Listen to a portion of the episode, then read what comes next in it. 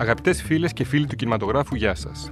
Είναι το Καροντιάριο, το κινηματογραφικό podcast του ντοκουμέντο με τον Κωνσταντίνο Καϊμάκη.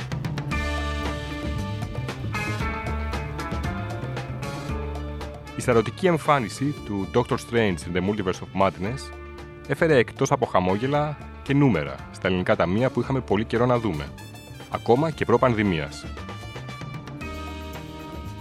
Χαρακτηριστικά αναφέρω ότι το πρώτο Doctor Strange το 2016 είχε ανοίξει με 58.232 εισιτήρια σε 124 οθόνες σε όλη τη χώρα. Νούμερο όμως που βρίσκεται πολύ πίσω από τα σχεδόν 114.000 εισιτήρια που έκοψε το νέο φιλμ σε 4 μόλις μέρες. Η πρώτη περιπέτεια του Doctor Strange το 2016 είχε ολοκληρώσει την πορεία της με ένα σύνολο της τάξης των 170.000 εισιτηρίων. Νούμερο που είναι βέβαιο ότι θα καταρριφθεί από το φετινό sequel και μάλιστα με απόλυτα εμφατικό τρόπο, καθώς οι εκτιμήσεις κάνουν λόγο για υπερδιπλασιασμό εκείνου του αριθμού. Αντίστοιχη και στις παγκόσμιες αγορές η εντυπωσιακή παρουσία του νέου Doctor Strange που σπάει το ένα ρεκόρ μετά το άλλο. Στις ΗΠΑ πέτυχε το καλύτερο άνοιγμα για το 2022 με το ποσό ρεκόρ των 185 εκατομμύριων δολαρίων, νούμερο που αποτελεί το δεύτερο καλύτερο άνοιγμα στο αμερικανικό box office σε περίοδο πανδημίας, πίσω μόνο από το Spider-Man No Way Home αλλά και το ενδέκατο μεγαλύτερο άνοιγμα όλων των εποχών. Το Doctor Strange 2, που κόστησε περίπου 200 εκατομμύρια δολάρια, έβγαλε τα λεφτά του με το καλημέρα και σε τρεις μέρες είχε φτάσει στις παγκόσμιες εισπράξεις του στα επίπεδα των 550 εκατομμύριων δολαρίων. Για να έχετε ένα μέτρο σύγκρισης, σας λέμε πως η Black Window είχε ανοίξει με 80 εκατομμύρια δολάρια, όμως εδώ υπολογίζουμε και συν 60 εκατομμύρια από την Disney Plus. Το Shang-Chi και ο θρύλος των 10 δαχτυλιδιών είχε ανοίξει με 75 εκατομμύρια και το Eternals με 71. Αφήνουμε τα μαγικά κόλπα του Dr. Strange και πηγαίνουμε στην ταινία της εβδομάδας, όπου το φιλμ Επιχείρηση Κοιμά είναι μια απίθανη αλλά πραγματική ιστορία. Το παρασκήνιό της, μάλιστα, της ταινίας αυτής επηρέασε την έκβαση του Δευτέρου Παγκοσμίου Πολέμου. Το 1943 οι σύμμαχοι σχεδιάζουν επίθεση στη Σικελία, αλλά οι κινήσεις τους γίνονται αντιληπτέ από τους Ναζί. Καθώς δεν θέλουν να χάσουν την ευκαιρία, οι Βρετανικές δυνάμεις κατασκοπίας σκαρφίζονται την τέλεια μπλόφα. Ο Μπέρ Μακιντάιρ, ο συγγραφέας του οποίου το μόνιμο βιβλίο είναι η βάση της ταινίας, εξηγεί γιατί αυτό το απίθανο γεγονός ήταν μια καταλητική στιγμή στην ιστορία του Δεύτερου Παγκοσμίου Πολέμου. Η επιχείρηση Κιμά, λέει, ήταν ίσως η πιο επιτυχημένη στρατιωτική επιχείρηση από προσανατολισμού που έγινε ποτέ. Οι θύνοντες έπρεπε να πείσουν τους Γερμανούς ότι το μαύρο ήταν άσπρο και ότι το άσπρο ήταν μαύρο, και το διεκπαιρέωσαν με καταπληκτικό τρόπο. Η σεναριογράφος Μισελ Άσφορντ υπερθεματίζει λέγοντας πως είναι απόλυτα αληθινό ότι η επιχείρηση αυτή άλλαξε το ρου του πολέμου. Αν οι σύμμαχοι δεν αποκτούσαν πρόσβαση στην Ευρώπη, θα κατατροπώνονταν. Εκείνη τη στιγμή η Ευρώπη είχε ιτηθεί από τους Γερμανούς, και αν οι Βρετανοί δεν είχαν επιτύχει στην επιχείρηση Κιμά, τότε θα ακολουθούσε ματοχυσία. Χωρίς αυτή την ευφιέστατη πλοκή δεν θα κέρδισαν τον πόλεμο. Ο Μακιντάιρ περιγράφει τις λεπτομέρειες της καλωστημένης απάτης. Οι Βρετανοί αποφάσισαν ότι το σχέδιο ήταν να βρουν ένα πτώμα και να του δώσουν μια πλαστή ταυτότητα. Θα το έντυναν, λέει ο συγγραφέας, με μια στρατιωτική στολή για να τους κάνουν να πιστέψουν ότι είναι ένας ειδικός απεσταλμένος που έχασε τη ζωή τους σε αεροπορικό δυστύχημα στη Μεσόγειο. Οι Βρετανοί εγκέφαλοι του σχεδίου άφησαν το πτώμα να επιπλέει κοντά σε μια ακτή της Σουέλβα, που ανήκε τότε στην ουδέτερη Ισπανία, ξέροντας ότι θα το περισυνέλεγαν πράκτορες των Ναζί. Αυτοί οι πράκτορες θα αναμετέδιδαν τι λανθασμένες πληροφορίες που θα έβρισκαν στο πτώμα κατευθείαν στο Χίτλερ, στο Βερολίνο. Ο Μακιντάρ συνεχίζει λέγοντας ότι οι Βρετανοί είχαν βάλει ένα χαρτοφύλακα με απόρριτα έγγραφα που θα υποδείκνυαν ότι οι σύμμαχοι θα αποβιβάζονταν στην Ελλάδα και όχι στη Σικελία. Οπότε ήταν μια απόπειρα να παραπλανήσουν τους Ναζί.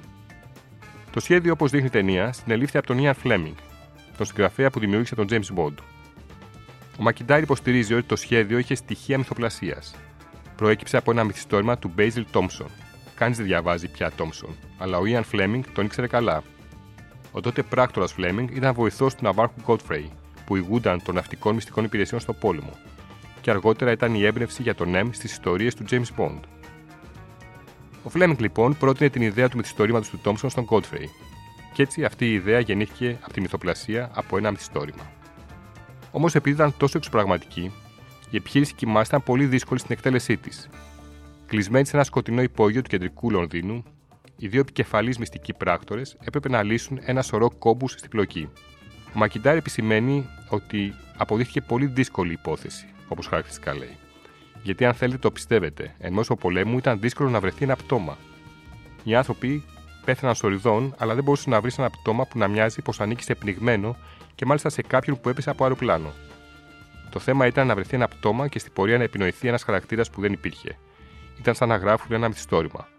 Πώς δημιουργείς λοιπόν κάποιον που δεν υπάρχει; Αυτό είναι λοιπόν και το πλέον απίστευτο κομμάτι της επιχείρησης που πυροδότησε την ιστορία του φιλμ. Ο σκηνοθέτης Τζον Μάντεν τονίζει τι του κέντρισε το ενδιαφέρον. Είναι μια απίστευτη ιστορία, λέει. Τόσο επισφαλής και ανορθόδοξη με κάθε τρόπο. Ο σκηνοθέτης τη βρήκα καταμάχητη. Το ρίσκο ήταν μεγάλο, που αν η επιχείρηση αποτύχανε, θα ήταν μια καταστροφή που θα άφηνε το σημάδι της όπως κάθε μεγάλο πολεμικό γεγονός. Έπρεπε να λειτουργήσει, αλλιώς θα ερχόταν η κόλαση. Η ιδέα ήταν τόσο έφραστη, τόσο δύσκολη στην εφαρμογή της, που την κάνει συναρπαστική. Η Γκέλη Μακδόναλτ, που υποδίδεται την Τζιν Λέσλι, η οποία ήταν αναντικατάστατη στην επινόηση του σχεδίου, αναφέρει ότι το ανθρώπινο στοιχείο είναι κυρίαρχος στην ιστορία αυτή. Όταν σκεφτόμαστε, όπως χαρακτηριστικά λέει, τον Δεύτερο Παγκόσμιο Πόλεμο, σκεφτόμαστε ένα στρατιώτη στη ξηρά. Το γεγονός πως επικεντρωθήκαμε σε ανθρώπους σε ένα υπόγειο στο Λονδίνο που κατεβάζουν τρελές ιδέες για να ξεγελάσουν τους Γερμανούς, είναι πραγματικά μια τρελή αλλά φρέσκια ιδέα, που είναι απίστευτο ότι λειτούργησε. Τον Ιαν Φλέμινγκ υποδύεται ο Τζον Φλίν, ο οποίος σχολιάζει πόσο συναρπαστικό είναι να βλέπει κανείς αυτές τις αγνές ιδιοφυΐες να προσπαθούν να ξεγελάσουν τους Γερμανούς. Πρότειναν να εξασφαλίσουν με κάθε τρόπο ότι το σχέδιο θα εκτελεστεί και γι' αυτό έπαιρναν στη θέση του αντιπάλου σε κάθε βήμα. Είναι ανατριχιαστικό και συγκινητικό που πήραν αυτοί οι άνθρωποι τέτοιο ρίσκο λέει ο ηθοποιός. Το κοινό είναι βέβαιο ότι θα αγωγητευτεί από την ευρηματική φύση των χαρακτήρων που συμμετείχαν σε αυτή την επιχείρηση. Ο Γιώνα Μόντακιου είναι ένα παράδειγμα. Ο Colin Firth λέει για το χαρακτήρα του ότι ο Γιούαν Μόντακιου ήταν ένας δικηγόρος που επιστράτευσε τις δεξιότητέ του για να προνοήσει πώς θα σκέφτονταν οι άλλοι. Μπήκε στο μυαλό του αντιπάλου όπως θα έκανε σε μια δίκη. Ήταν ανεκτήμητη προσφορά του στην επιχείρηση γιατί προέβλεπε τις επόμενες κινήσεις του εχθρού. Την ιστορία εμπλουτίζει το ερωτικό τρίγωνο ανάμεσα στον Charles Μότλεϊ, την Τζίνι και τον Γιούεν. Ο Φέρθ λέει χαρακτηριστικά πως οι δύο άντρες είναι φίλοι, αλλά είναι και οι δύο ερωτευμένοι με την Τζιν. Εκείνη νοιάζεται και για τους δύο, οπότε είναι ένα περίπλοκο σύνολο από καταπιεσμένα συναισθήματα που τροφοδοτούνται από το ρίσκο της επιχείρησης. Μάλιστα, βρίσκονται ο ένας πάνω στον άλλον και όλα αυτά για έναν κοινό σκοπό. Όλα αυτά λοιπόν συμβαίνουν σε ένα περιβάλλον που οι περισσότεροι γράφουν και τελικά είναι μια ταινία για τη μυθοπλασία. Η ταινία βρίθει από συγγραφείς, όλοι γράφουν, συμπεριλαμβανομένου και κάποιου πολύ διάσημου, ο Ιαν Φλέμινγκ, που είναι στο επίκεντρο όλου αυτού, λέει ο σκηνοθέτης Τζον Μάντεν, είναι ότι οι άνθρωποι που συνέλαβαν το σχέδιο ήταν επί της ουσίας συγγραφείς. Είχαν εκδώσει μερικοί μυθιστορήματα για εγκληματίες που ξεγελούσαν την αστυνομία χωρίς να αφήνουν ίχνη. Οπότε η ιδέα της ανατροπής του απρόσμενου, όλα αυτά τα στοιχεία τους ήταν αβίαστα. Το να πεις μια ιστορία που θέλεις, να πιστέψει κάποιος άλλος, είναι στη βάση της δουλειάς μου και είναι ακριβώς αυτό που έκανα. Η ταινία είναι ριζωμένη στην πραγματικότητα, όπως επισημαίνει ο Μακιντάι. Μόνο όταν άνοιξε η MI5 τους φακέλους, μπορούσαμε να αφηγηθούμε ιστορίες για ένα θέμα που ήταν τόσο μυστικοπαθές. Άρχισα τότε να κάνω έρευνα στα αρχεία που είναι πλούσια σε λεπτομέρεια, γιατί έχουν γραφτεί από ανθρώπους και για ανθρώπους που δεν ανήκουν στο ευρύ κοινό. Ήταν προορισμένα να μείνουν μυστικά, οπότε είναι ειλικρινή με έναν τρόπο που δεν είναι τα επίσημα αρχεία. Είναι γνήσιες καταγραφές του τι συνέβαινε. Η ταινία ξεχωρίζει για το χιούμορ της και για τη σοβαρότητά της. Ο Μάντεν λέει ότι τον ελκύουν οι ταινίες που έχουν εναλλαγές στο ύφος και που διαπερνούν διαφορετικές διαθέσεις. Οπότε η συγκεκριμένη ταινία έχει ξαφνικά αστείες και αλόγωτε στιγμές, οι οποίες στη συνέχεια μεταμορφώνονται σε κάτι άλλο. Αυτά λοιπόν για την ταινία της εβδομάδας που είναι αδιαμφισβήτητα η επιχείρηση μας. Να αφήνει τελικάτο, γλυκόπικρο και απρόσμενα ψυχαγωγικό, το οποίο θυμίζει ελάχιστα τα πολεμικά έπι του Δευτέρου Παγκοσμίου Πολέμου και βασίζεται σε μια από τις πλέον συναρπαστικές και άγνωστες ιστορίες του. Αυτά λοιπόν από μένα, να είστε όλοι καλά, να πηγαίνετε σινεμά και θα τα ξαναπούμε την επόμενη εβδομάδα.